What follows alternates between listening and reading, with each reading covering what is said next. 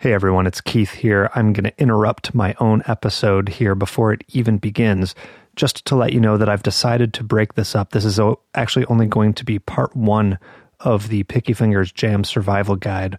What happened was I started recording, got a bunch of stuff down. It's it's really good information, and by the end, I realized that I still had so much that I wanted to talk about that I just didn't feel right cutting any of it out. But I did also realize that I had enough to make two episodes out of.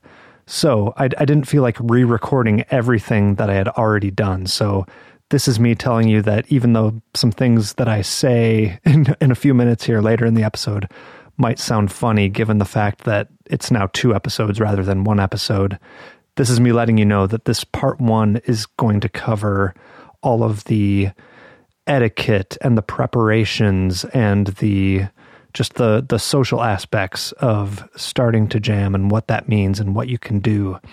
Part two, which will come up here in a relatively near future, is going to be very playing heavy. This this episode right here is going to be mostly just me talking at you and lecturing and giving some advice that way.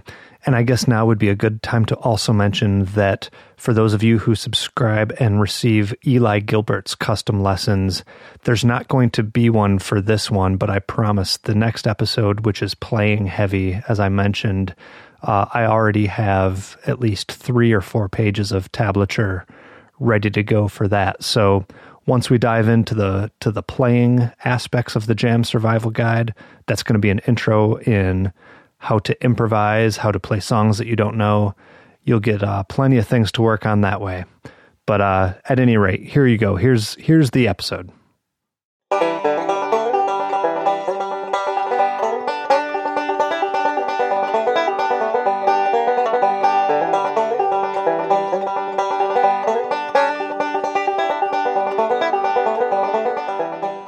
Hey, what's up, everybody? This is Keith Billik here with another episode of the Picky Fingers Banjo Podcast, broadcasting from my well quarantined basement podcast studio here. Yeah, what a what a crazy time we live in, huh? I hope everyone out there is healthy and safe and sane. Uh, playing my banjo is definitely helping me with this global lockdown that we are are all facing. Um, so I hope you're managing to do that too. If any of you are healthcare workers or in any way on the front lines of trying to get everyone's lives back to normal, my hat is very much off to you. I'm very happy to report while knocking on wood that uh, so far I've managed to to weather this storm. My family and I are are doing well, all things considered. I have had quite a few podcast interviews that I've had to abandon uh, just because of people's tour schedules getting canceled. Midwest Banjo Camp is now canceled, so it, you know it's it's had an effect on me. But I'm definitely not complaining. I don't have it nearly as bad as some of the other folks out there who are being even more significantly uh, affected by all this, both financially and and with their health and their job situation. I'm also lucky that I, I have done enough podcast interviews that I have enough banked at this point to probably get me through the next couple months. And whether that will be long enough into the future to get on the other side of this where we can start acting, uh, getting back to our normal lives again, I guess we will, I guess we will find out. Time will tell but anyway, we're we're all in this together and just try to help each other out. And once again, I hope you're all staying safe and healthy and sane. Speaking of having to deal with some bumps in the road, the biggest support I get by far is from the Patreon supporters of the podcast. And if you want to check into how to become a supporter of this show, you can do that for as little as $1 a month go check that out at patreon.com slash banjo podcast. Today I have two special Patreon supporters to acknowledge. The first supporter is named Ralph Mangino. He's been playing for not even a year, but he's taking lessons from Davy Jones from uh, episode one, who he found through the podcast. And I just love to hear stories like that about people who track down some of the the interview subjects here and either go to see their shows or take lessons. That's uh that's what I'm all about is is connecting people and and so we can all help each other in that way.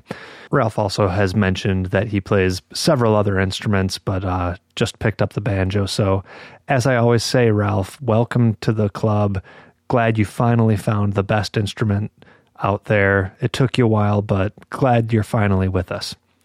The other supporter of today's podcast is Thomas Stensland, and he's from far off in Norway, but he's a big fan of bluegrass and a, a fan of playing the banjo, of course.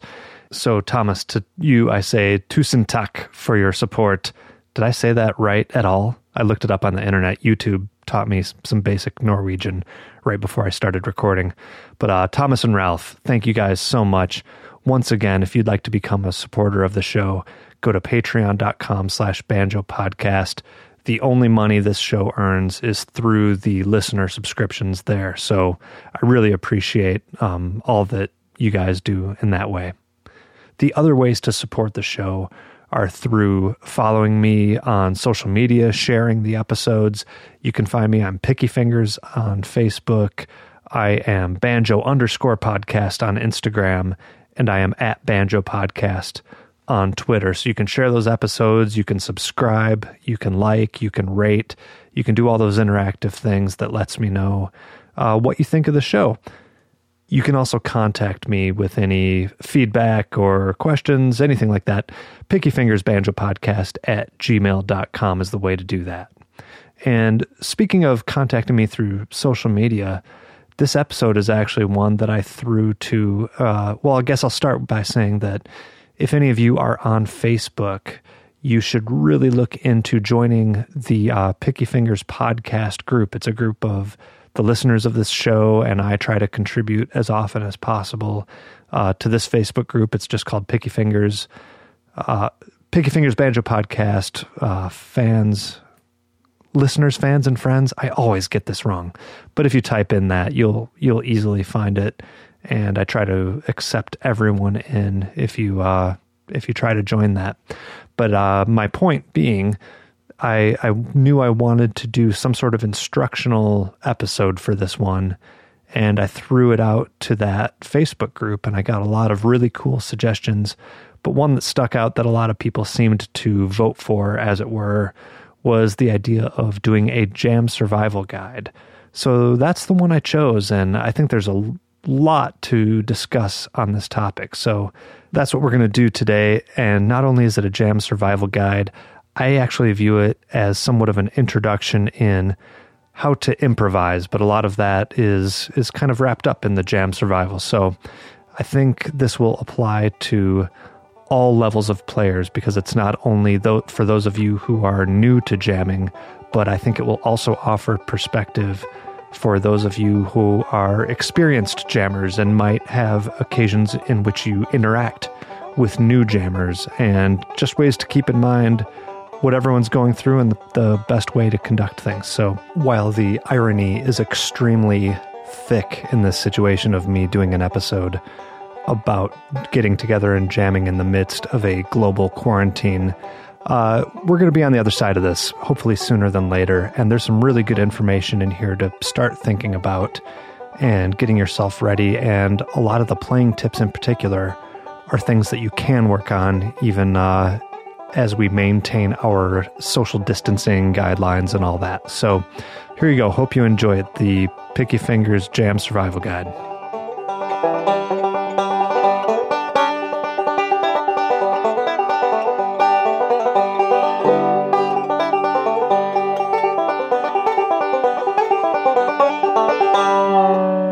It's time to survive your first jam, or maybe it's not your first, but it's time to survive whatever jam you're going to, or planning to go to, or aspire to go to. Because really, that's what it boils down to is that when most of us picked up this instrument, and this could be referring to banjo, which I assume most of you are thinking about right now, but it, really doesn't matter what instrument I'm talking about. When you pick up that instrument, you don't really have it in your mind that you're just going to end up playing it by yourself in your bedroom the whole time. Most of us aspire to be able to interact with other people and play the songs that we've heard other bands that we love listening to play. And a lot of the folk music and bluegrass music has a very strong tradition of people getting together and sharing songs and sharing music, sometimes people who don't even know each other and and that's what is colloquially referred to as a jam is just any time people get together in a somewhat informal situation. And I'm going to go through all of those, but I'm going to start with a personal story of mine and why I think this stuff is so important. When I was very first starting banjo, I pr- probably had been playing about six months, maybe not even that. Uh, I was I was hanging out at Elderly Instruments. A lot of you know that I worked there. This is even before I worked there. I used to go in there uh, relatively often and checking out banjos or CDs or just wasting time, and happened to overhear a couple guys who were employees there talking, and one had a mandolin, the other had a bass, and they were just chatting, kind of playing around with the same sort of uh, music that I was going for, you know, bluegrassy stuff, fiddle tunes, and overheard them talking about getting together with some people to to play some music. And I'm not sure if it was the completely polite thing of me to do, but I was I was so eager to just find other people to share this music with that I happened to strike up a conversation with them and one way or another got myself invited to this jam session that they were planning. And the first real band I was ever in was a result of these weekly jam sessions. The band ended up being the people who just kept showing up to that jam. So this really has positive effects uh, on my upbringing as a banjo player, I guess I'll say. And that's the kind of stuff that happens all the times is that these friendships and musical relationships get started. And whether or not it ends up being in a, a real band or just a, a regular fun thing for you to do, it's undoubtedly one of the best things you can do for your your musical well being just in terms of your enjoyment, but also as uh, as far as your skills go as a player. There are things you learn from being in jams that you are never going to learn just uh, sitting and learning by yourself in the bedroom. So, really, what this amounts to is that, in my eyes, and I know I've seen this as a teacher of of banjo students, is that that bridge that gets you from being just a, a I guess I'll call it a closet player to somebody who is out there jamming with other people. That's sort of one of these big steps, one of these rites of passage, this intimidating thing that all players have to deal with. And there's almost always like a certain amount of anxiety around that. So there, there's really two aspects to jam survival the one aspect is just the social aspects and the jam etiquette and what do I do if I want to jam? How do I find people to jam with? That's one thing. Uh, and then there's a whole nother aspect of jamming that has to do with what you're actually doing on your instrument and what do you play and, and what are you supposed to do? And I'm going to cover both of those aspects. Um, I'll, I'll start with the the social aspect, I guess, and I break down the types of jams that you can go to into three main categories. The first type is what I'll call a private jam session. And what this means is that you know some musicians, someone decides to have people over to their house or whatever, and they just invite the people who they want to show up. So, in terms of social etiquette and, and all that, this type of jam is pretty straightforward. Chances are, if you're invited to one of these, you either know the person who is hosting or you're a close friend of somebody who's going. Somehow or another, you already have some sort of friendship or familiarity with at least some of the players who are going to be there. You are probably more familiar with who these people are, what type of music they're likely to play and it's overall just probably a more forgiving atmosphere between people who are again uh, familiar with each other.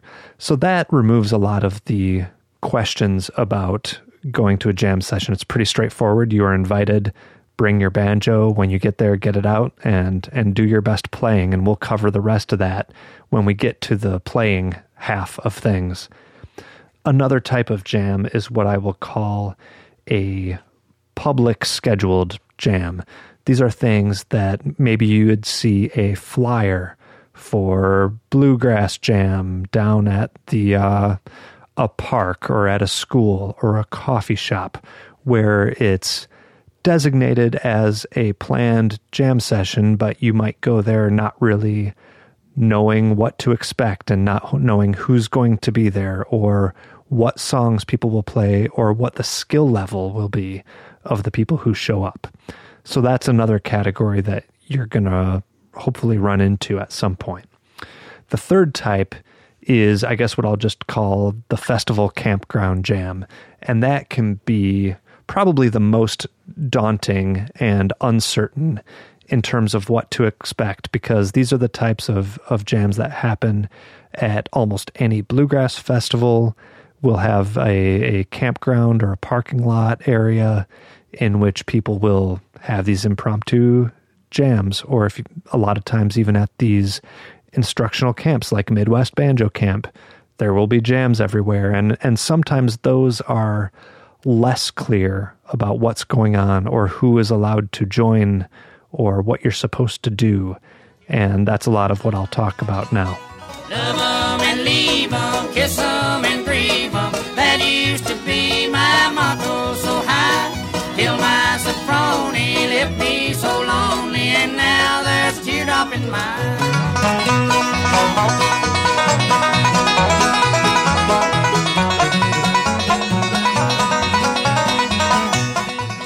so, what is the social etiquette in this situation? In a lot of ways, this can remind me of how it must feel for somebody to be like the new kid at school who shows up in the middle of the school year and it seems like everyone already knows each other and you can feel like you're just wandering around with your banjo looking for something to magically happen, even though you don't know how to make it happen and you're not sure what's supposed to happen.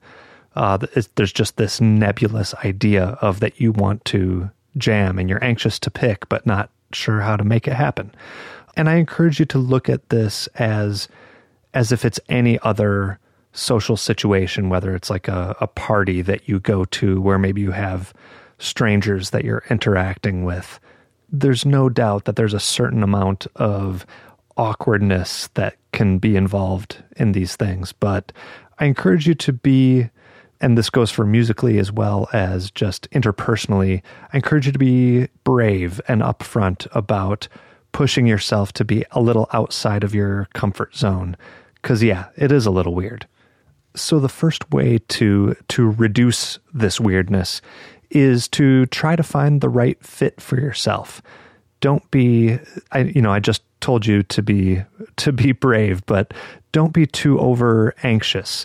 What I would recommend doing is before you try to join a jam, listen to the jam. Try to figure out if it actually matches something that you would have fun trying to participate in. Even even if something is a very traditional bluegrass festival, uh, it's not uncommon to to hear jam sessions that might be old time music or maybe even Irish sessions or swing tunes or old Hank Williams country songs, or even within bluegrass, there's a, a, relatively big spectrum. You could you could get people just playing Flatt and Scruggs songs, or you could get people playing 10 minute versions of David Grisman instrumental tunes.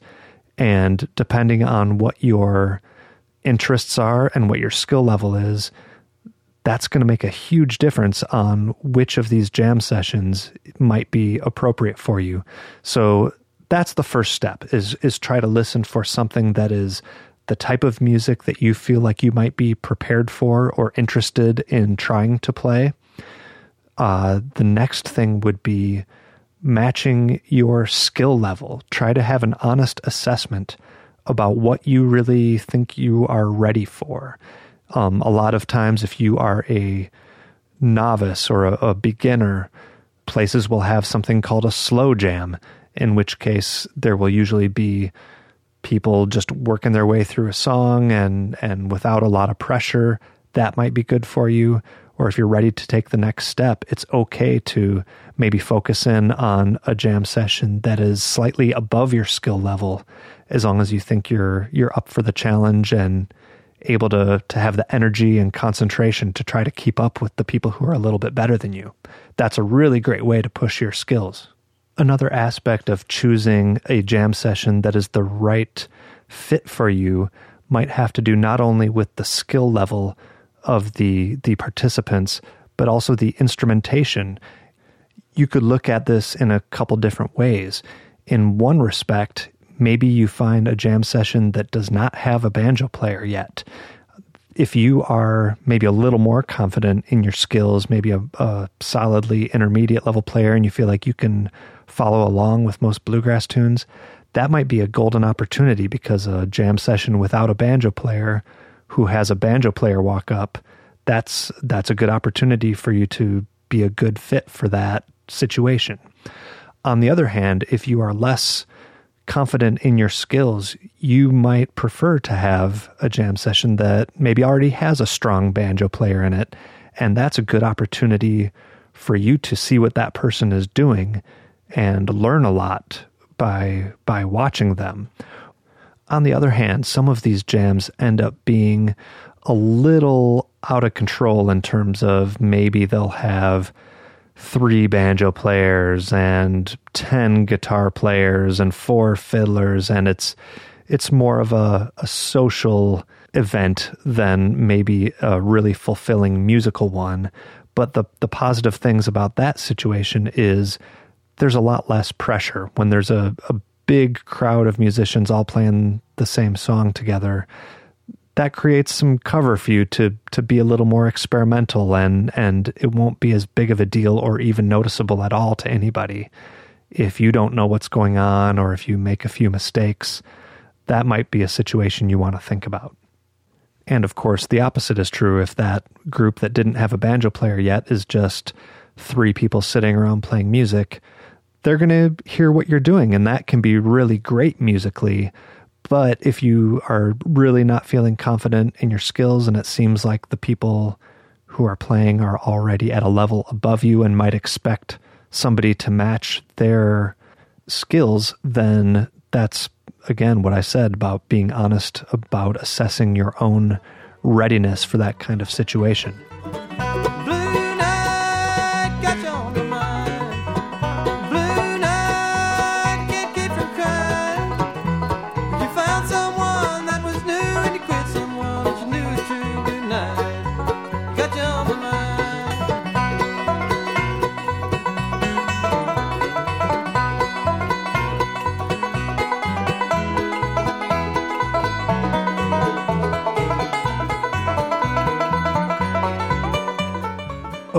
Let's say you have happened upon a jam session that seems really interesting to you. The people seem really nice and laid back, and they're playing songs that you recognize, and they have about the same skill level as you. This seems interesting. What do you do now?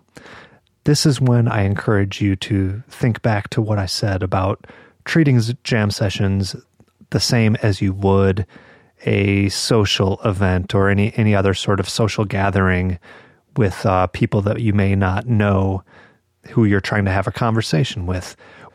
I I hope that any listener of this podcast would know better than to just barge in between two strangers who are having a conversation between themselves and just start talking about yourself or talking about something else or trying to interject that's just it's just rude and it's not polite and it's not the way to gain favor with people who are potentially new friends of yours.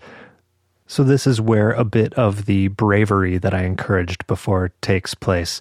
And I'm somebody who is generally a bit introverted and and shy by nature. Definitely not a super outgoing guy, but what what you're going to do is wait till this jam session finishes a song wait for an opportunity to get the attention of one of the main players in the jam and just be really straightforward and ask them, say, Hey, I'm looking to do some jamming. Is this an open session? And is it okay if I pick a few with you? Or something to that effect. Now, at this point, of course, you ha- you are being very straightforward, and it's okay if maybe they say no. You never know what the situation is. I have been in the situation where I'm in a band and we have a set coming up at the festival and we're trying to rehearse, and somebody shows up and starts playing along with us. And that's not their fault because it just looks like a a jam session from where they were, but from our perspective, we were trying to work on material. So in that situation, it was totally okay to just have to tell somebody, "Hey, thanks for uh, thanks for showing up, but we're this is actually a band rehearsal right now. Maybe we'll be jamming here later after our set or something like that. But this is another one of those pro tips about why you listen to the jam for a little bit before you try to join it. Oftentimes, if it's a band rehearsing for a set, you're going to know maybe the music is a little too polished. Maybe you hear actual discussions about how to arrange the songs. If you're in a jam, nobody really cares after the song is over uh, who was getting what harmony part or or what the transitions were because that song's done and they're just on to the next one. The Picky Fingers Banjo podcast is brought to you by our sponsor, Deering Banjos, who want you to know that banjo teachers love good times. In a recent survey conducted by Deering, over 200 banjo teachers were asked, How likely is it that you would recommend the good time banjo to your students? An overwhelming 85% responded that they would, with the number one reason being that good times are easy to play.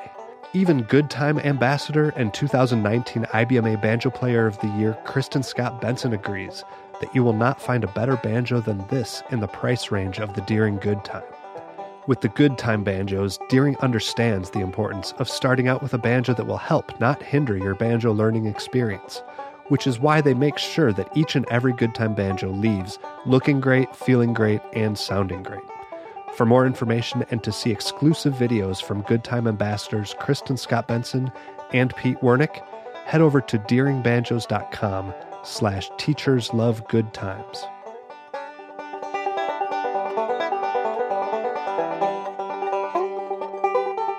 But anyway, I digress. Chances are if you if you follow the steps that I that I said and ask politely if they are allowing other jam members to join with a banjo, chances are they will say yes, at which point you just wave to everybody and introduce yourself and tell them that they sounded great and on to playing music, which will be the next portion of this episode.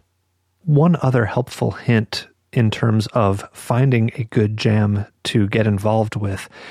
These days, with social media, a lot of times you can make connections before you even go to, I'll just keep calling it a bluegrass festival. I, kn- I know it could be any number of different situations, but let's say you're going to a bluegrass festival, you're going to want to jam. If you're on Facebook or something like that, chances are there's an event page for this bluegrass festival. And it would be really cool if you posted in that event page, say, hey, this is me. I play banjo. I enjoy this type of music. I am an intermediate level player. Is there going to be anybody else there who might want to meet up and try to play some tunes with me? That is the the perfect situation and perfect way to meet people because chances are you are looking for a jam session, there might be a whole bunch of other people out there who would be really good uh, musical partners for you who are also just too shy to to insert themselves into those situations. And if you do a little bit of legwork ahead of time that can be a great opportunity too. And then at least you going into the uh, situation have a little bit of rapport with some of these people who maybe you've chatted with online and arranged a a meeting time or a way to get in touch once you're actually at the event. That can help a lot. The last thing I want to talk about in terms of the social etiquette of jam sessions is flipping it around on on you people. so far I've been describing the jam session situation from the perspective of somebody who is maybe not quite as as confident maybe they're a new player or just aren't up on the the whole situation with with jam sessions if on the other hand you are a person who does have some good uh, reliable picking friends and, and you get together and jam at festivals and you have an easy time, maybe you're a more experienced musician, think about it from that person's perspective. In other words, if you see somebody uh, around your jam session who's kind of just hovering and they don't look like they know what to do, uh, whenever possible, try to say hi to them. If you if you feel so inclined, please invite them to participate to your jam. Just think about what would make you comfortable when you were in that situation. That's more or less what that person wants is just to be acknowledged, offered a spot if that's if that's okay with you. Try to be generous about that. In my experience, half the time the person doesn't even want to participate. They're just having fun fun listening. But try to be inclusive whenever possible and and welcoming. Don't be that person who turns your back on somebody to to exclude them from the the jam circle um, just because maybe they don't know the song or they don't know you and your friends already. This might be the most important thing I say this whole podcast, but it's something I think a lot about, especially as I interview a lot of the professional players. Now, a lot of these pros grew up with the banjo. I'm thinking of someone like Sammy Shelor, who basically didn't have a choice but to be a banjo player. But for a lot of the others, they can remember the specific experience of hearing some local person play the banjo, or they were over at someone's house and they just happened to hear a record. And they still, all these years later, remember that experience. So when you are a person in a jam session and you invite that new person in to to your circle, you never know what effect that's having and especially if it's a young person, you don't know if that young person is going to go on to be the next BB Bowness or Ryan Cavanaugh or what you know whoever. You you have no idea what kind of turning point uh, that type of open invitation and great experience is going to have for somebody who isn't confident enough on their own to be able to participate. And just that extra step to make them feel welcome can really have a big effect on them.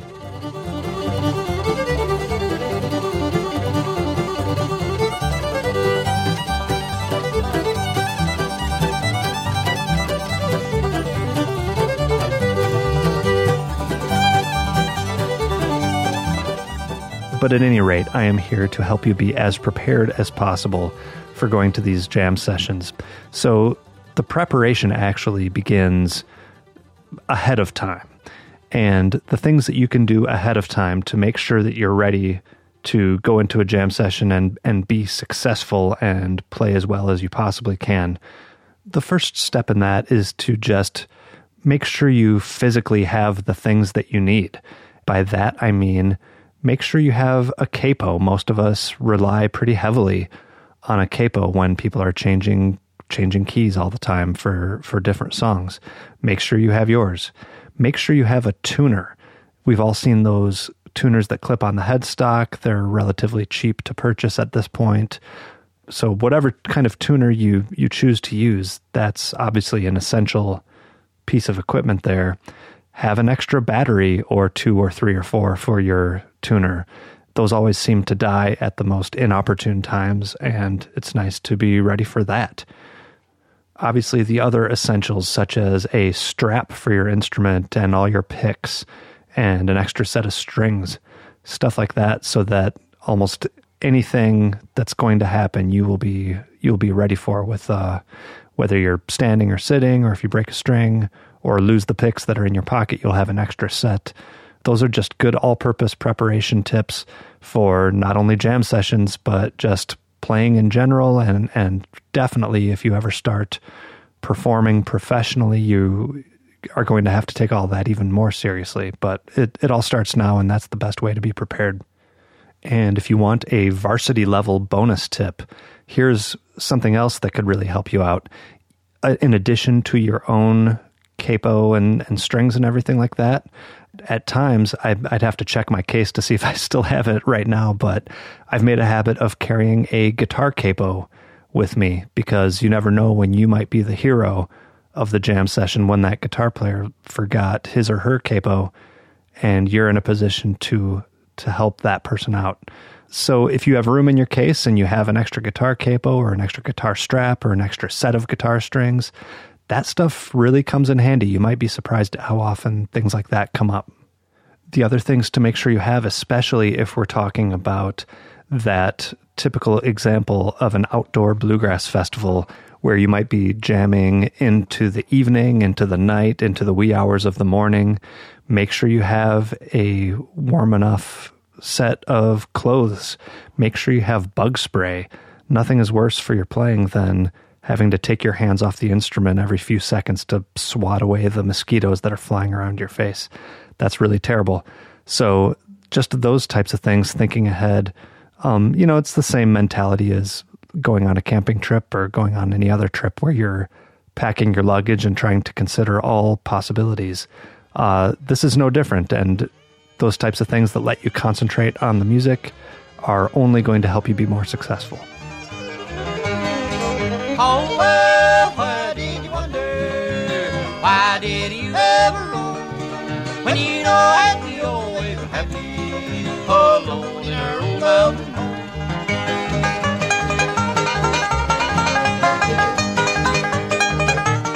So that's a list of the the physical items that will help you be prepared.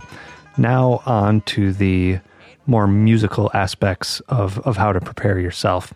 One thing that I think really, really helps all musicians is, and this isn't as simple as just grabbing an extra set of strings. If, if at all possible, learn guitar chords. And even if you're not playing guitar yourself, if you know how to identify by looking at a guitar player whether their hands are playing a G or a C or a D chord or most of the the other commonly played chords, that is really going to help you, especially in situations where you don't know the song. That's going to be one of the keys of jam survival is to find somebody who seems like they know the song, who you can follow along with. And oftentimes that's going to be a guitar player. And so being able to recognize those chords without requiring that person to shout the chords out at you as they're playing, uh, that's that's really going to make things go a lot smoother, and it will help you in just millions of different situations. I can't even count how many times I would have been completely lost, but for the fact that I do know guitar chords and I know how to tell by by looking at a guitarist's hands what chord they're playing, at least for for almost all of the the basic ones that we find often in bluegrass. From a purely musical skills standpoint, I would really try to make sure that you have a good grasp of your basic roll patterns. And if you need brushing up on those, I would advise you to go back to my episode number five, which is the right hand boot camp. I do offer a tab sheet with that that has what I consider all the basic roll patterns try to brush up on those and be able to change between uh, your your typical chords. So definitely like your G, your C, your D, and if possible, add in like F, E minor, A minor, some some of those other really common ones. And not only that, but be able to change between them without stopping. And by that I mean if you're doing a roll pattern and we're in open G right now, if you have to stop to get your fingers into place to start playing that C chord, then that's that's not something that's going to be compatible with jamming exactly because the the jam is not going to stop and wait for you to change that chord. So that's something to really make sure you focus on. And if you don't quite have that, then that's a situation where you're going to be looking for one of those what I call the slow jams, uh, which is made exactly for people who are still trying to work their way through some of those basics and is a much more forgiving atmosphere for something like that. if possible, I would say you should at least learn all of your roll patterns, be able to have those at um, at least a medium tempo, and if possible, learn all of your chords and all the inversions of those chords. Uh, it's a little beyond the scope of this episode to teach you the chord inversions, but I know I've touched on that in a few of the different episodes. I know in the episode number two, Jim Mills, I touched on chord inversions a bit. Um, that's something to look into. That's really going to help you, and I'm gonna I'm gonna kind of loop back to this uh, when I get into some basic soloing techniques. But I would say though that's kind of the the minimum for being able to really participate fully in a jam is to to know your basic roll patterns and know your chord shapes. The next level of preparation for an aspiring jammer would be actually work up a a piece of your own, and I don't mean an original song. I just mean that typically, uh, and I guess this goes back to jam session etiquette. Typically, what happens is if you are participating before too long, somebody's going to ask you, "Hey, why don't you uh, choose the next tune that we play, or why don't you sing a song if you're a singer?" And although it's not necessary to have something ready to go, it is kind of a cool project to try to make yourself prepared with a specific song or maybe a, a banjo tune that you can feel the most confident in because as I as I said a lot of these jam sessions you're going to be filled with songs that you're unfamiliar with or maybe you're familiar with but have never played before and you don't know the chords and, and you're just kind of struggling to to keep up and follow along, it's a good opportunity to be in a position to choose the tune and maybe choose something that you think you sound good at or that you are the most prepared out of any of the tunes. So the way to do that is to just think about what you've been practicing the most. Maybe you've been practicing a certain song or or Cripple Creek or something like that. And this is where it's a real helpful hint to to point out that you don't know Cripple Creek if all of you, all you know is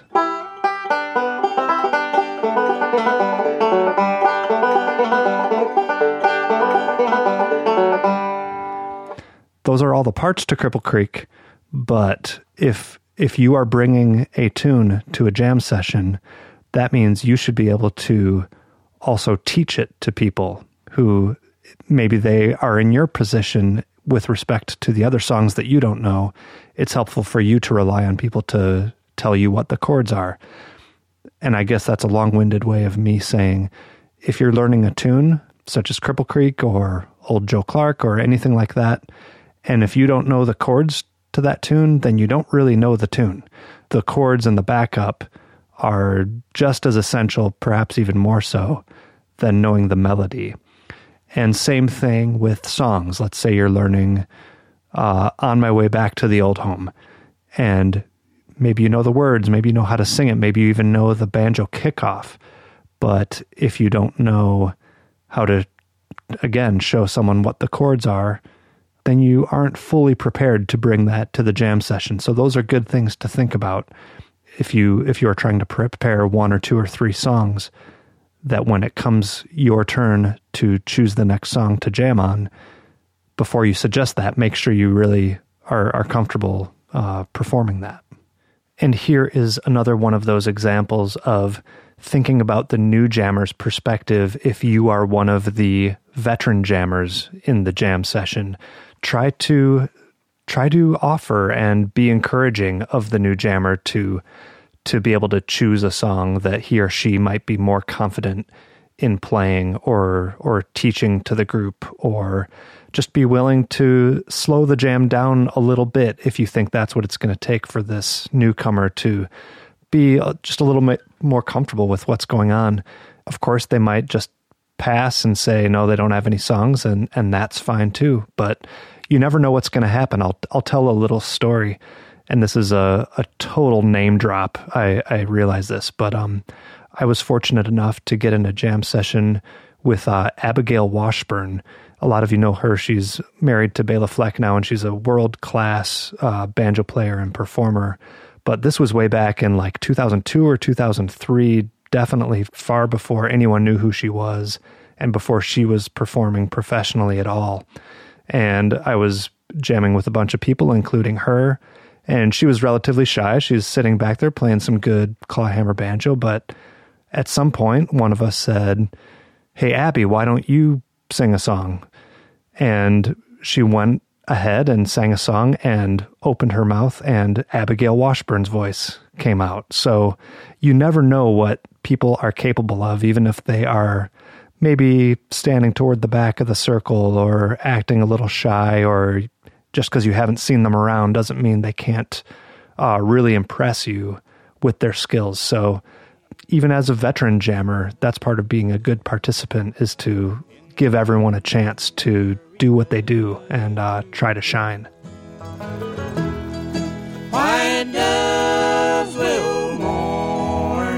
Sorrow. The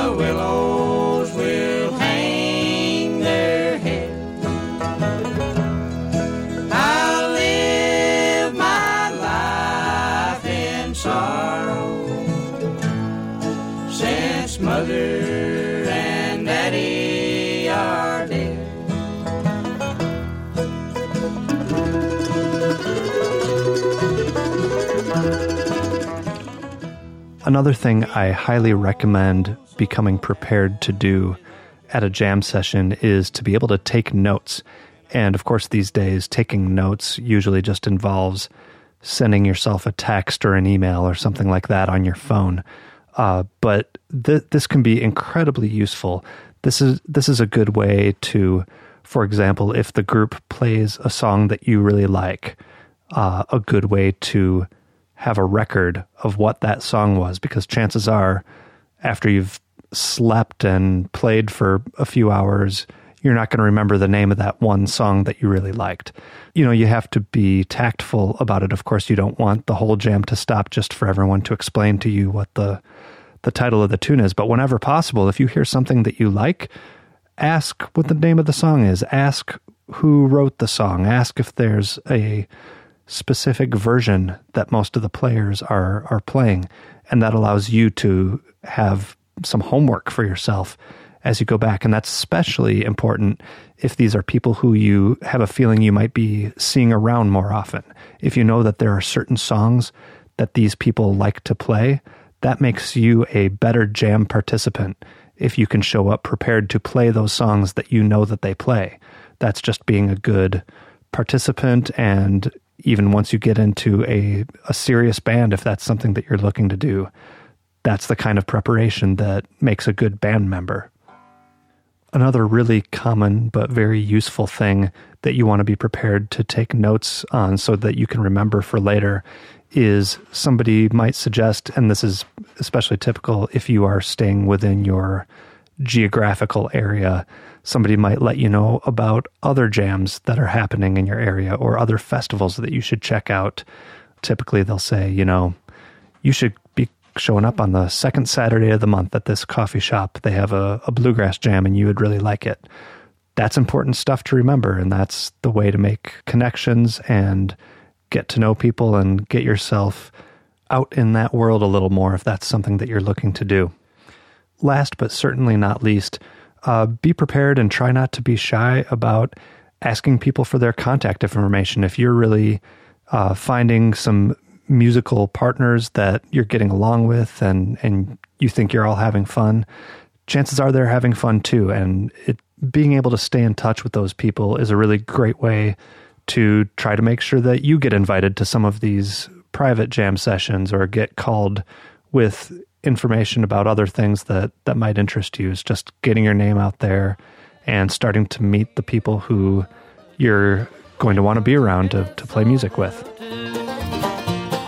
What have they done to the old home place? Why did they tear it down? And why did I leave the plow in the field and look for a job in the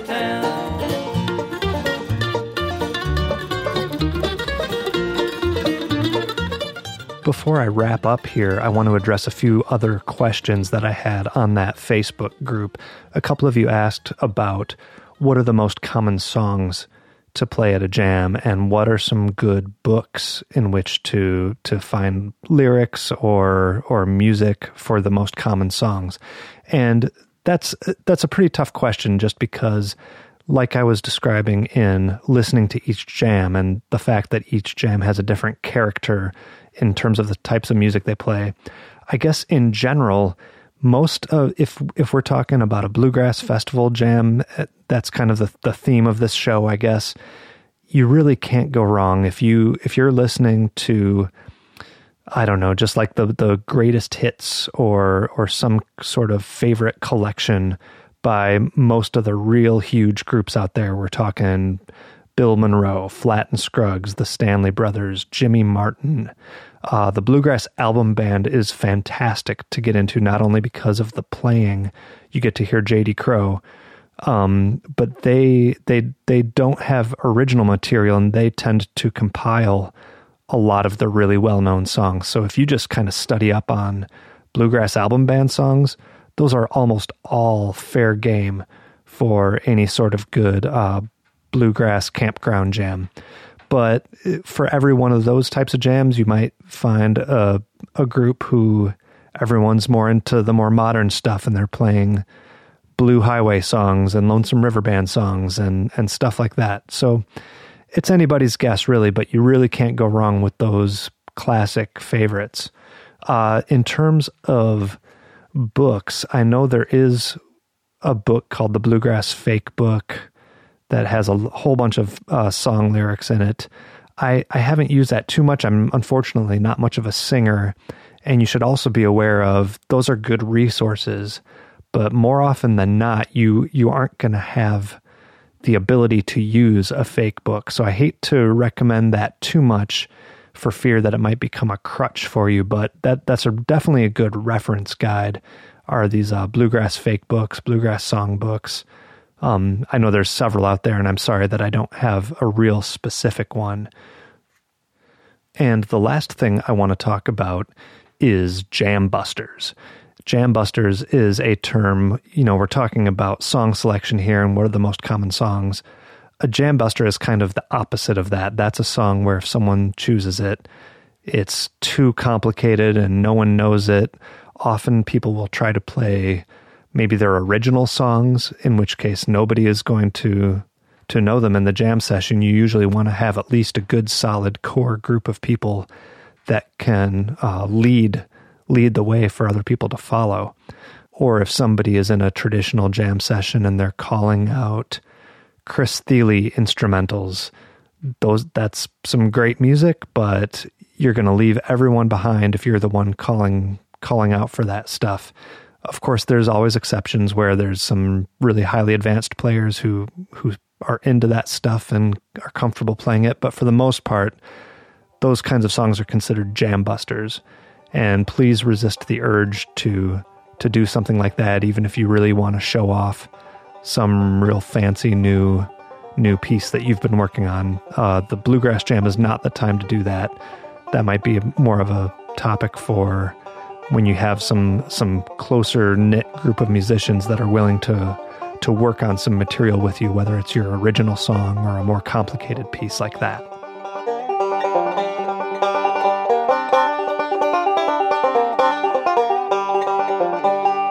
So that's going to wrap it up for part one of the Picky Fingers Jam Survival Guide.